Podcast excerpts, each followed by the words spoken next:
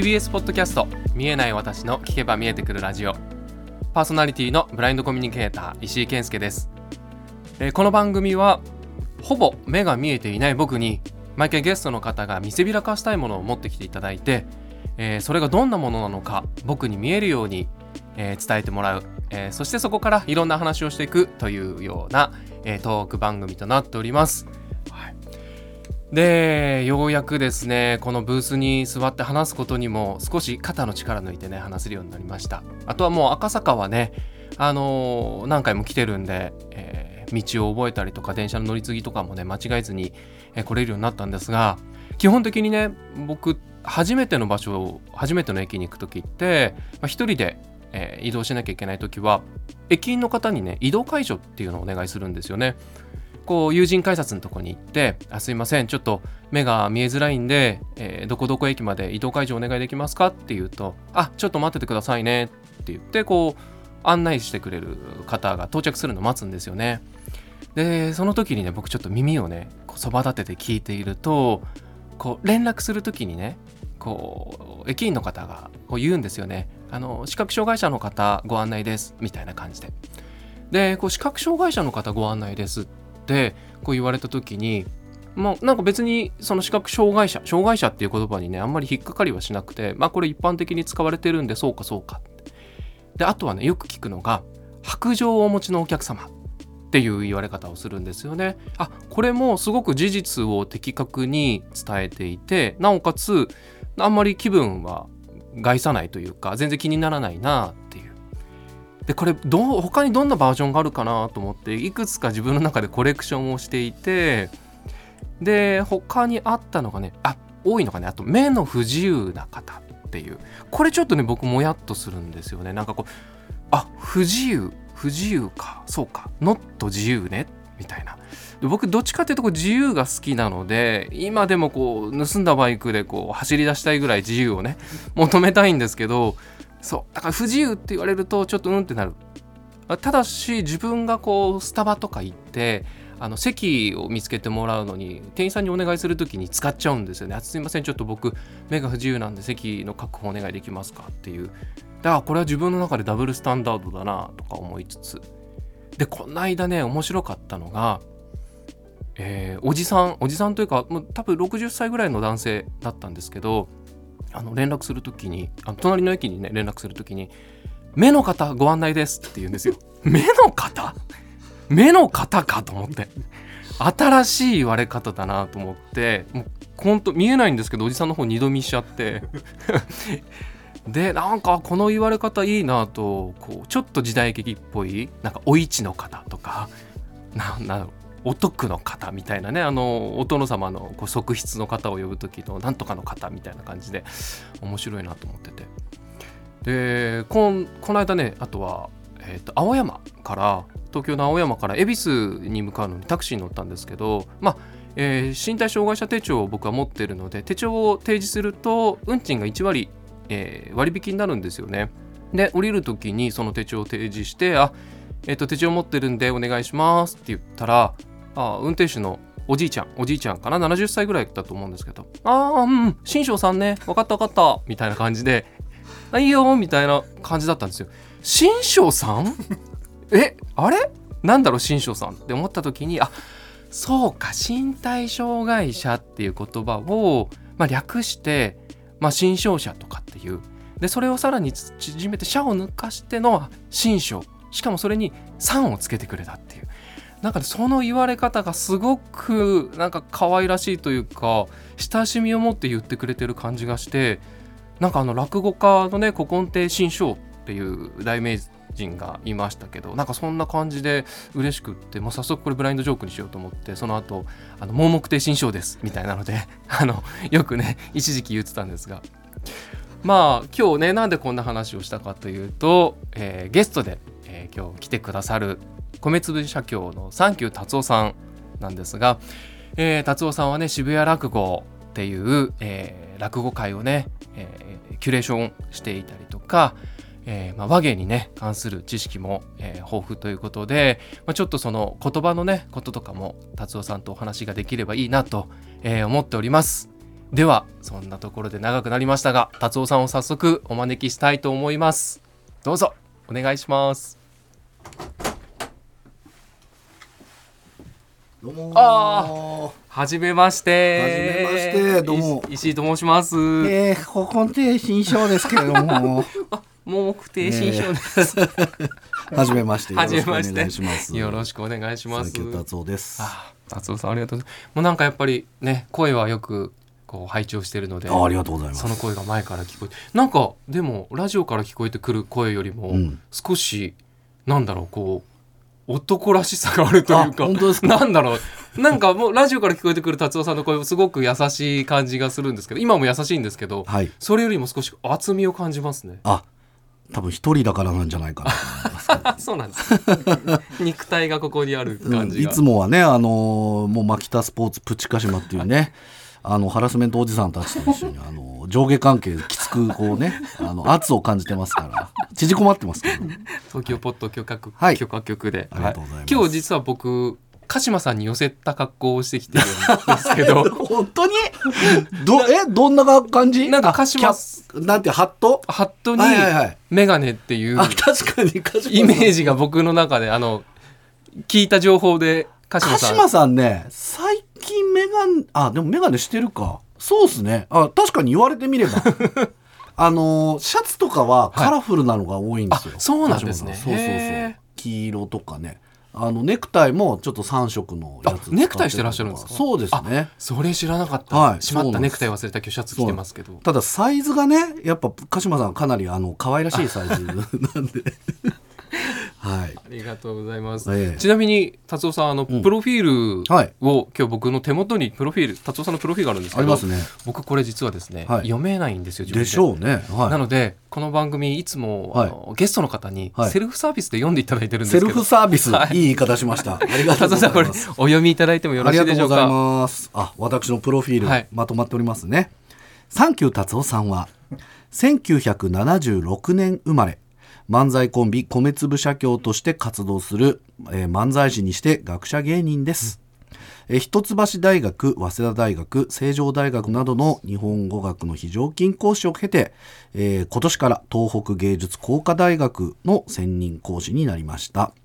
えー専門は日本語学文体論日本語教育笑いなどえー国語辞典コレクターでもあり広辞苑第7版えーサブカルチャーの項目を担当しましたえーまた先ほどお話にもありました東京渋谷のユーロライブで定期的に開催されている落語会渋谷落語のキュレーターも務めております。その他アニメ NBA 自転車ロードレース横浜 d n a ベイスターズなど 趣味も多数す。ごい。あのごめんなさい。ベイスターズはもう趣味じゃないですもう すいませんね。え主な著書に学術論文を楽しむ変な論文シリーズ、えー学校では教えてくれない国語辞典の遊び方国語辞典を食べ歩く。これやこのサンキュー達夫随筆集などがあります。現在 TBS ラジオでは毎週土曜26時からマキタスポーツさんプチ鹿島さんらとの番組東京ポッド許可局を放送中です。以上です。ありがとうございます。ありがとうございます。ありがとうございます。すごい多彩。いえいえいえいえあの一番忙しい暇人なんです僕は。そうなんですはい、そういうことなんです。そうか。ねさっきねあのねプチカシマさんの、はい。こうサイサイズっていう言い方失礼だななんかね、僕実はパカシマさんお会いしたことがあってあのー鹿島さんとダラッパーのダース・レーダーさんが監督,、はいはい、監督された「選挙なんですと」選挙なんですよ。はいあ。と「新ちむどんどんどんどんはい。」あれの映画に音声ガイドっていう視覚障そうなんだ。はい、見えない人のためのね、はいはいはいガイドをつけるっていうのを僕、あのクオリティチェックという、はいえあのモニターとして関わらせてもらってありがとうございますって僕が言うのも変ですけれども。いや、時にお会いして。ああそうだったんですか。いや今もう飛ぶ鳥落とす勢いのね勝ちかしまですから。えええ本当におもろい「ニュース2 3もねそうなんですよ出演されてますしそうなんですよ。びっくりですよね。あのーえ、鈴木エイトさんとプチカシマさんがニュース23出てるえこれロフトプラスワンなんじゃねえかな。毎回思うんですけれども、狐につままれた気持ちで見てますけれども。でこの間、はい僕あのこの見見えない私の聞けば見えてくるラジオのリスナーの方からええメールをいただいて、えあの前回え2回目のゲストに武田砂鉄さんあ砂鉄さん。ははいい、いらしてくれて僕の中のでの砂鉄さんの声からのイメージって、はい。こう年齢50歳うん。で175センチだと思ってたんですよね、そしたら砂鉄さん結構背が大きくでてかいっすよ。185センチあると。でかいでかい。はい。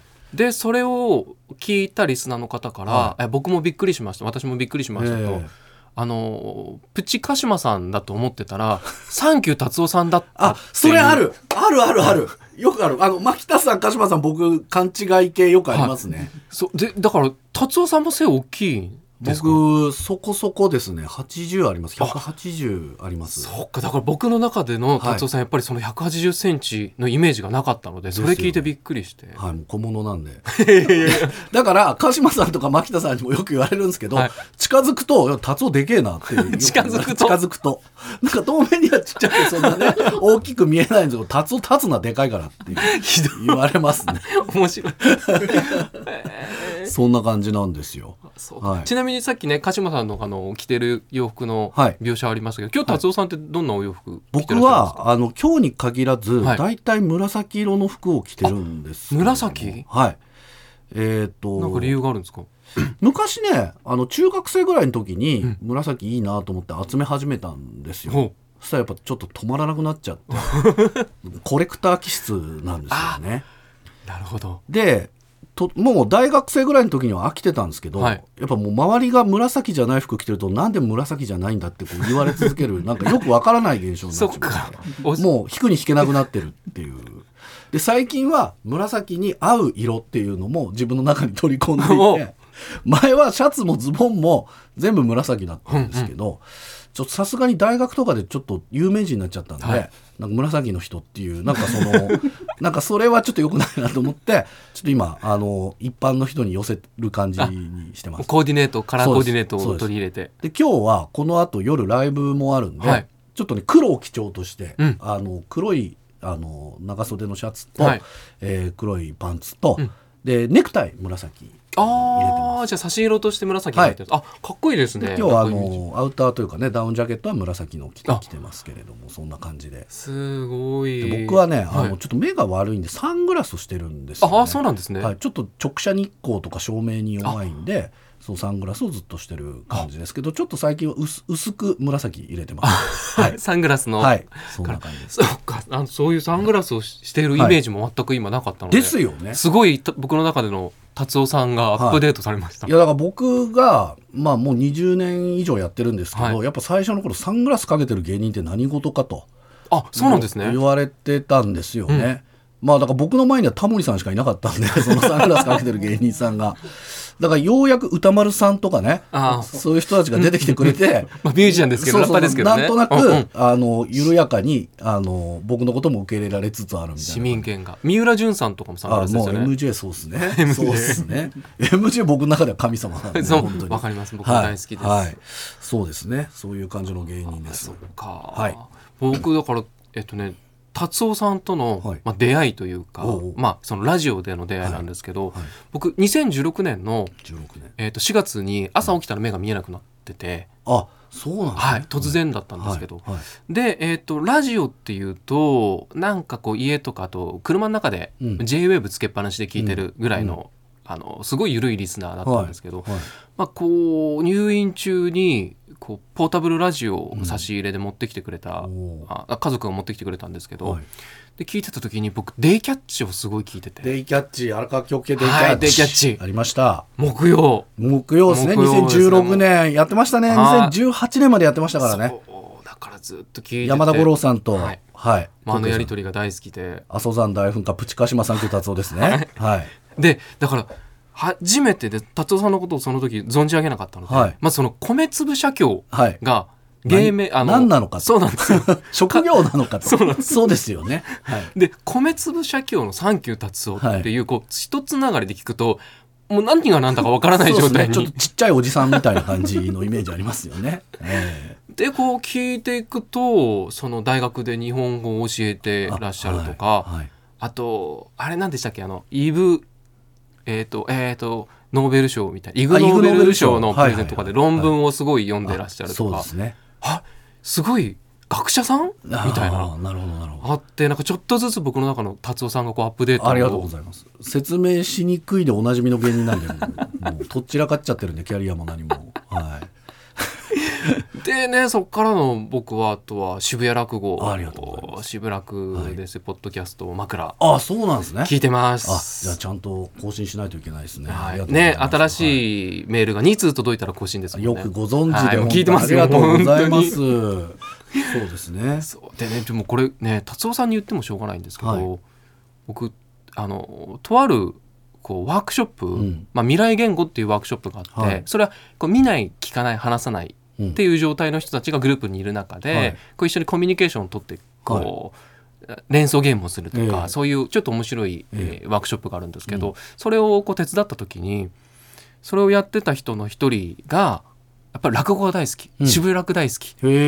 そしてやっぱ日本語教師なんですよね。学者さんなんですよ。ほで、えー彼は、えー、と玉川七福さん。う七福さん浪曲ね。浪曲の大好き、はい。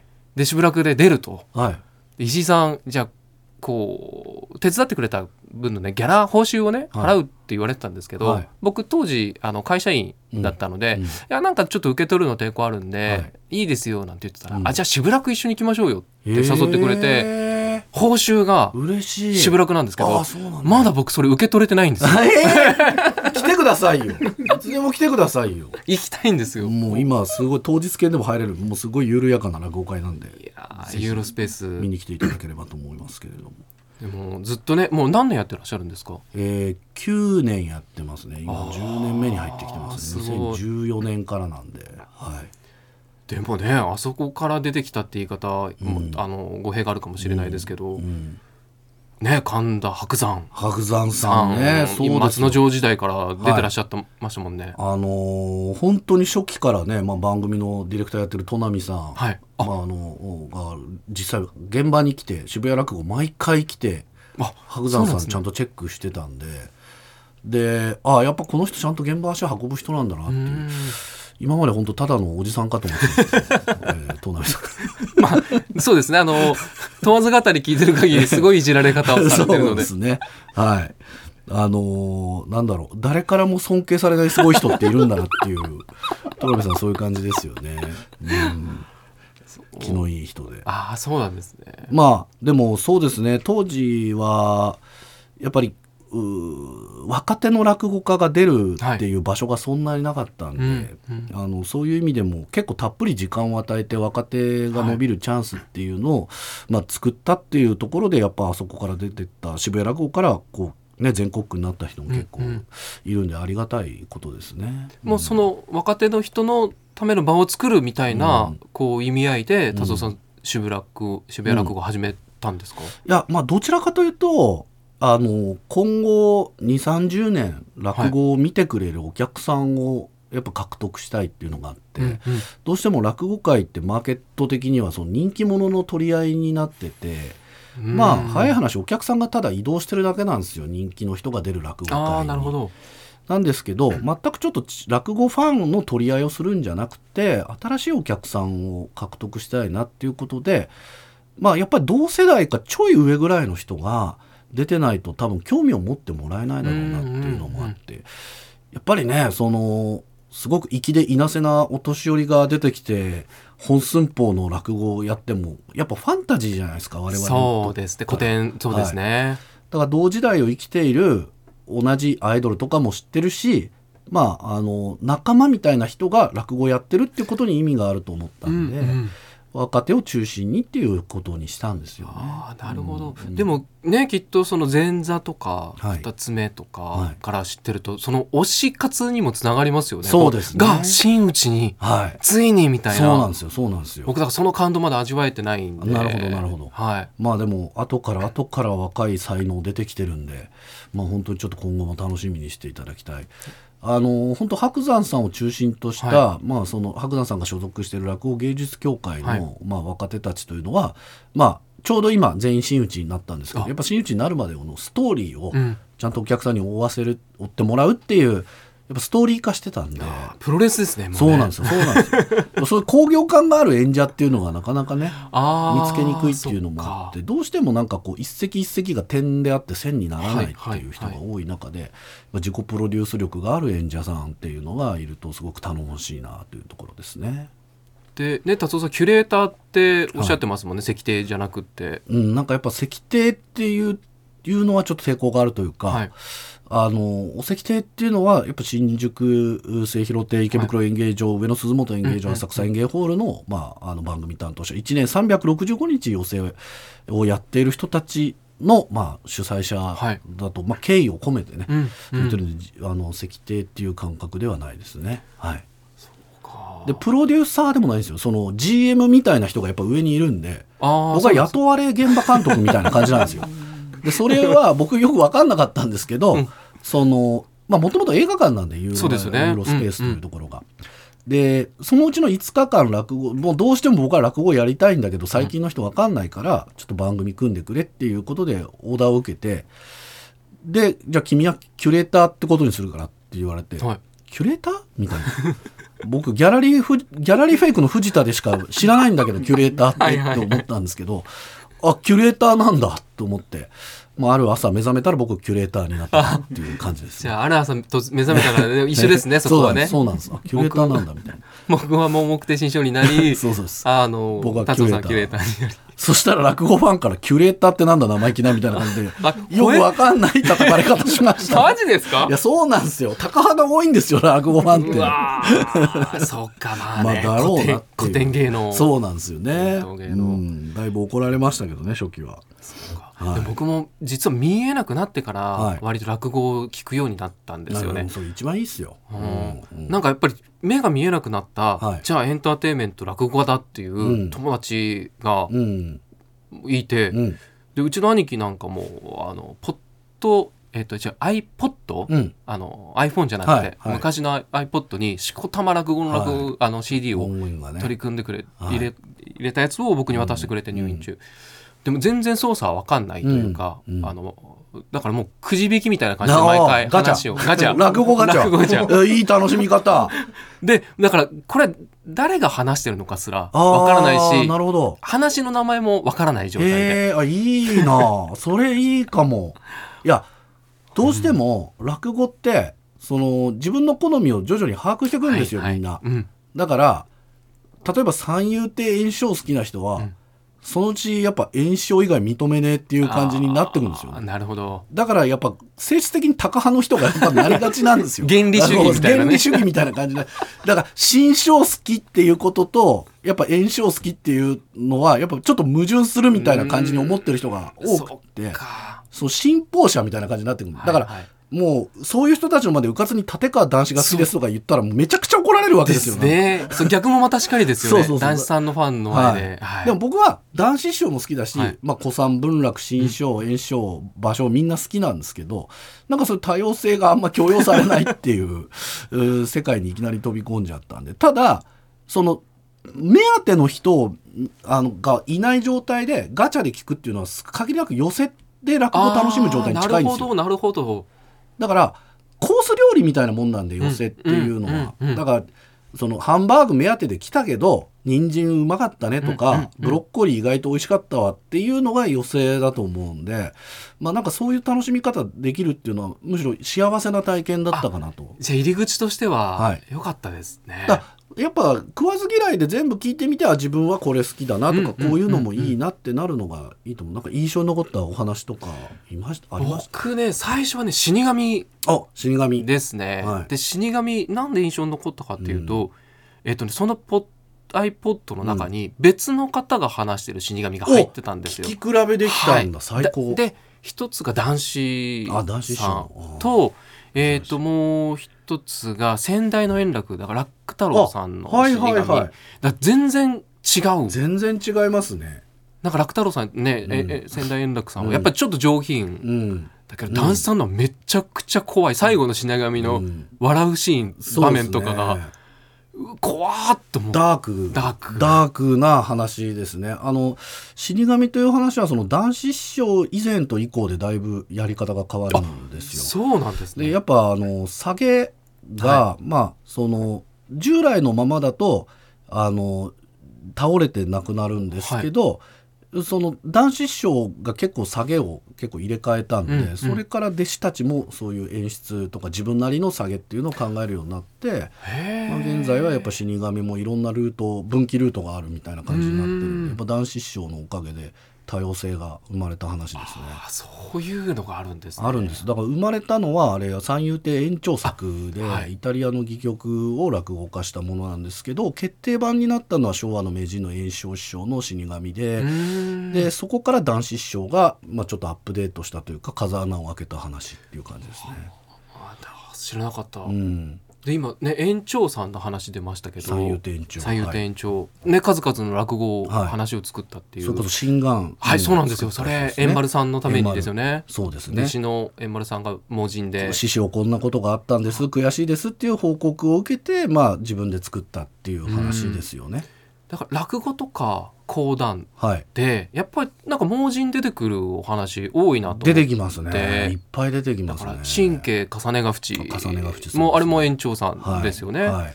もう盲人のあんましが、えっ、とね惨殺されて、うん。それのはい。恨みが連なっていくっていう話もあります。それこそ神田伯山さんがやる、あの連続読みのえっとあぜくら十四郎。ああやりありますね。地富あぜくらそうも、ね。はい割と序盤の主人公が、うん。あの盲人だったりとか、うんうん。でねさっきのあのし新章の話じゃないですけど、やっぱね昔の話って、まあ、今じゃもう使われなくなったような、うん。まあちょっと差別的な用語も出てくるじゃないですか。うますね。でもなんだろうなこうやっぱ昔古典を聞いてるっていうのもあるし、うん。その文脈の中で聞いているから全然こうそのもやっとすることもないし、うんだからなんか文化日本語の文化としてそれが残ってるっていうのがあるんですよね。結構だから長屋っていうコミュニティの中で、うん。あんまさんとか盲人っていうのが割とそのまあいるでしょっていう感覚で受け入れられてるっていうのがあって、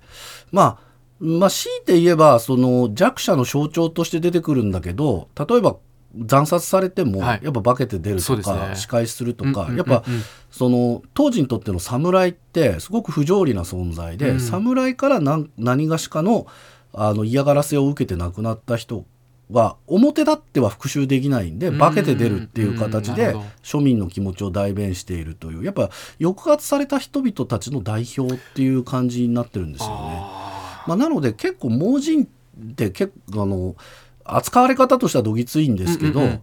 まあ、例えばい今で言ったら本当貧困層であるとか、はいはい。そのなんか不条理な目にあって、報われない人たちっていうのが感情移入するう人物代表として出てきてるっていう感じありますよね。そうか。それでいうとえっ、とあれもそうですよね。ああれって言いつつ名前が出て、ザトウイチとかもね。ああそうですね。ザトウイチそうですね。もうね、うん。勝新さんが、うん。つ仕込み杖で めった切れにしていくという。そうね。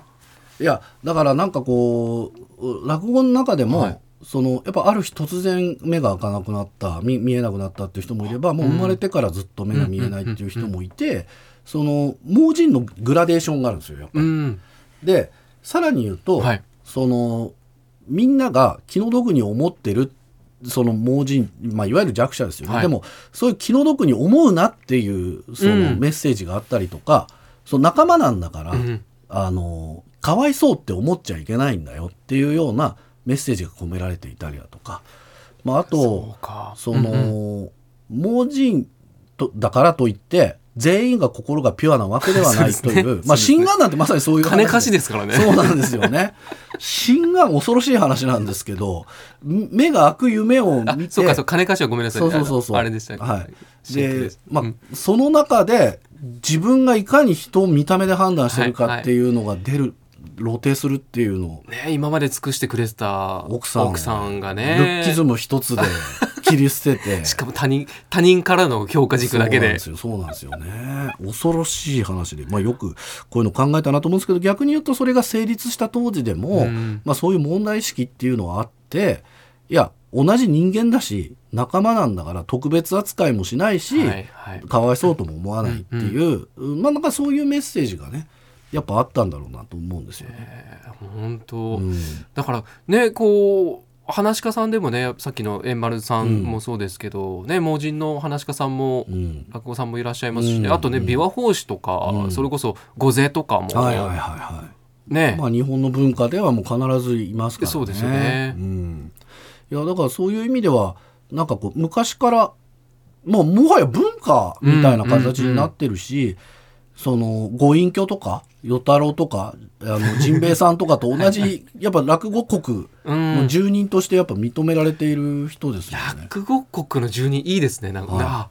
だ男子師匠よく言ってるうん。落語国っていう概念あで、そうなんですね。だからよ、えっと A という話に出てくる与太郎と、うん。B っていう話に出てくる与太郎は、はい。同一人物だっていう考え方なんあですよ。マルチバースだ。マルチバース。マルチバース。この話の後後日談がこの話だからみたいな感じの解釈をしていくんですよね。へえんかこう手塚治虫のなんかね、あのーそうです明けガラスで その吉原にはまった若旦う那ん。が今度船徳の若旦那になって結局最終的にはよかちょろっていう話で、はい。まあ感動される若旦那になるとか なんかそういう解釈をすると割とこう落語っていうものがまた通してみると面白いものになってくるんですよ。う。わそれちょっとその聞き方あ新たにしてみます、うん。そうなんです。明けガラスの若旦那は時次郎っていう固有名詞を与えられるんですけど、やっぱ固有名詞が出てくる話ってやっぱちょっと特殊な話なんですよね。で時次郎って真面目な若旦那が、はいはいその本当にうつつを抜かして寝台を潰すぐらい吉原にお金をつぎ込むようになると、ザ若旦那っていうことになる。出世魚みたいなそう感じですね。そうそうなんでその後職探しで湯屋番っていう話に出てきたりだとか船徳っていう話に出てきたりもうずっとうだうだやってるっていう。ああそれいいな。マルチバースマルチバース。マルチバース。はい、落語はそういう意味でも面白いと思いますね。えじゃあそんなこう落語国マルチバースの世界に、はい。こう達夫さんがね、うん。こうじゃあ目が見えないうん。人盲人としてうん。そこにこう行くとしたら、うん。こうまあ達夫さん最後にはい。こう見ておきたいものとかってあります、見ておきたいもうの、ん、なんかこうみこれで見納めだじゃないですけど、はい。まあ、見納めもしくは今まで見てなかったからこれ最後に見てうん、から落語国のその盲人としてはい。転生しようかなっていう、僕は落語家のはい、顔を全部見ときたいその日に。あでそうすると後で見えなくなった後に落語聞くときにあああいつが喋ってんだっていうイメージになるあから。なるほど。頭の中で像イメージが作れる。っていう。うん。やっぱ大きい人かちっちゃい人かで結構うん。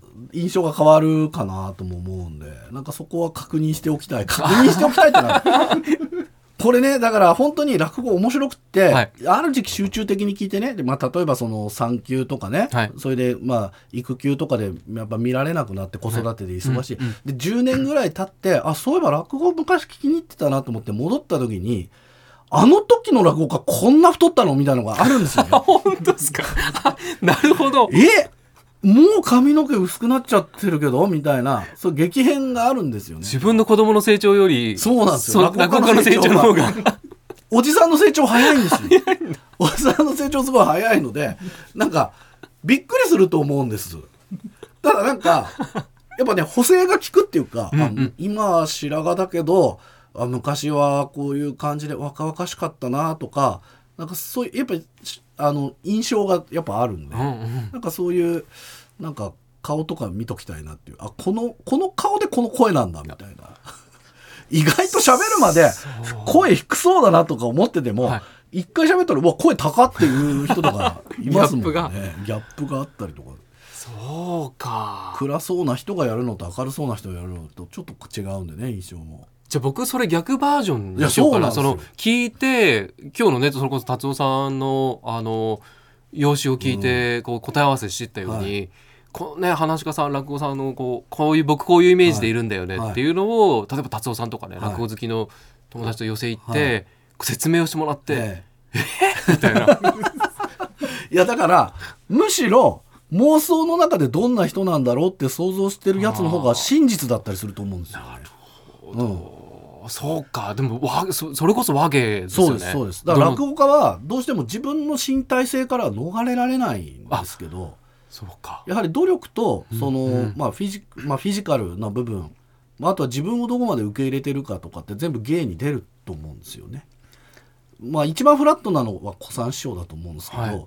そのどんな見てくれな人なのかっていうことは度外視してどこまでこの人は到達してるのかっていうのはやっぱい見た目がわからない状態が一番フラットに評価できるんじゃないかあーじゃあちょっといい状態。結構やっぱね見えない人あのー見えないと目が見えない友達、落語ファン多いんで、なああいいですね。これはちょっと共有。みんなの中でのその例えば今一之輔はい。ってどんな感じなんだろうっていうね、と一之輔さん僕だって同い年なんですよ多分。あそうですか。79 79年生まれだ、はい。そうだ2つ下だ。うん。なのででそれもびっくりして「え同い年なの?」ってもう全然年上だと思もってとったんで。ふてぶてしい感じがありますよね はいはいはい。一之輔師匠。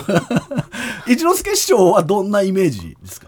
えー、なんかでもひょうひょうとしてる感じ。だから、はいはい。太ってはない感じがするんですよね。なんかひすすらっとして、うん。なんかこううなぎじゃないけどつかみどころがないというか、はいはいはいはいはいそういうなんか貫禄がある感じではないです、うん。僕の中で、うんうん。えどどどうですかそれこれ。あ間違ってないと本当ですか？はい。あのーひょうひょうとしてますね。ふてぶてしい感じありますね。そうか。あ一之輔さんい78年の1月生まれだあそうです。78の1か、あそうなんだ。あ。だから年はで僕の言う一つ上かですね。あなるほどね、うん。でもまあまあ近いですね。見た目はどんな感じのイメージですか？見た目？系統としては、はい。やっぱ楽太郎仙台円楽さんに近い感じ。あなるほどなるほどなるほど。なんかシュハンサムかまあうんそのルッキズムですけど、はい。まあハンサムかどうかで言うとどちらかとハンサムの部類にうん。入りそうなうん。雰囲気、うん。なんだけどあのひょうひょうとしてるかはい。ら人気が出てるっていう、ああなるほどなるほどなるほどなるほど。まず、はい。一之輔師匠ははい。髪の毛がないです、えない？ないです。スキンヘッドってことですか？ほぼ。えー？えそれはこう歌丸さんライムスターの歌丸さんみたいに剃ってるわけではなくあ剃ってます多分。はい。刈り込んでますね。ご自身で選んでやられてるんですね。そうですあへえ。へえ。意外でしょ？意外です。意外でしょ、うん。いやそうなんですよ。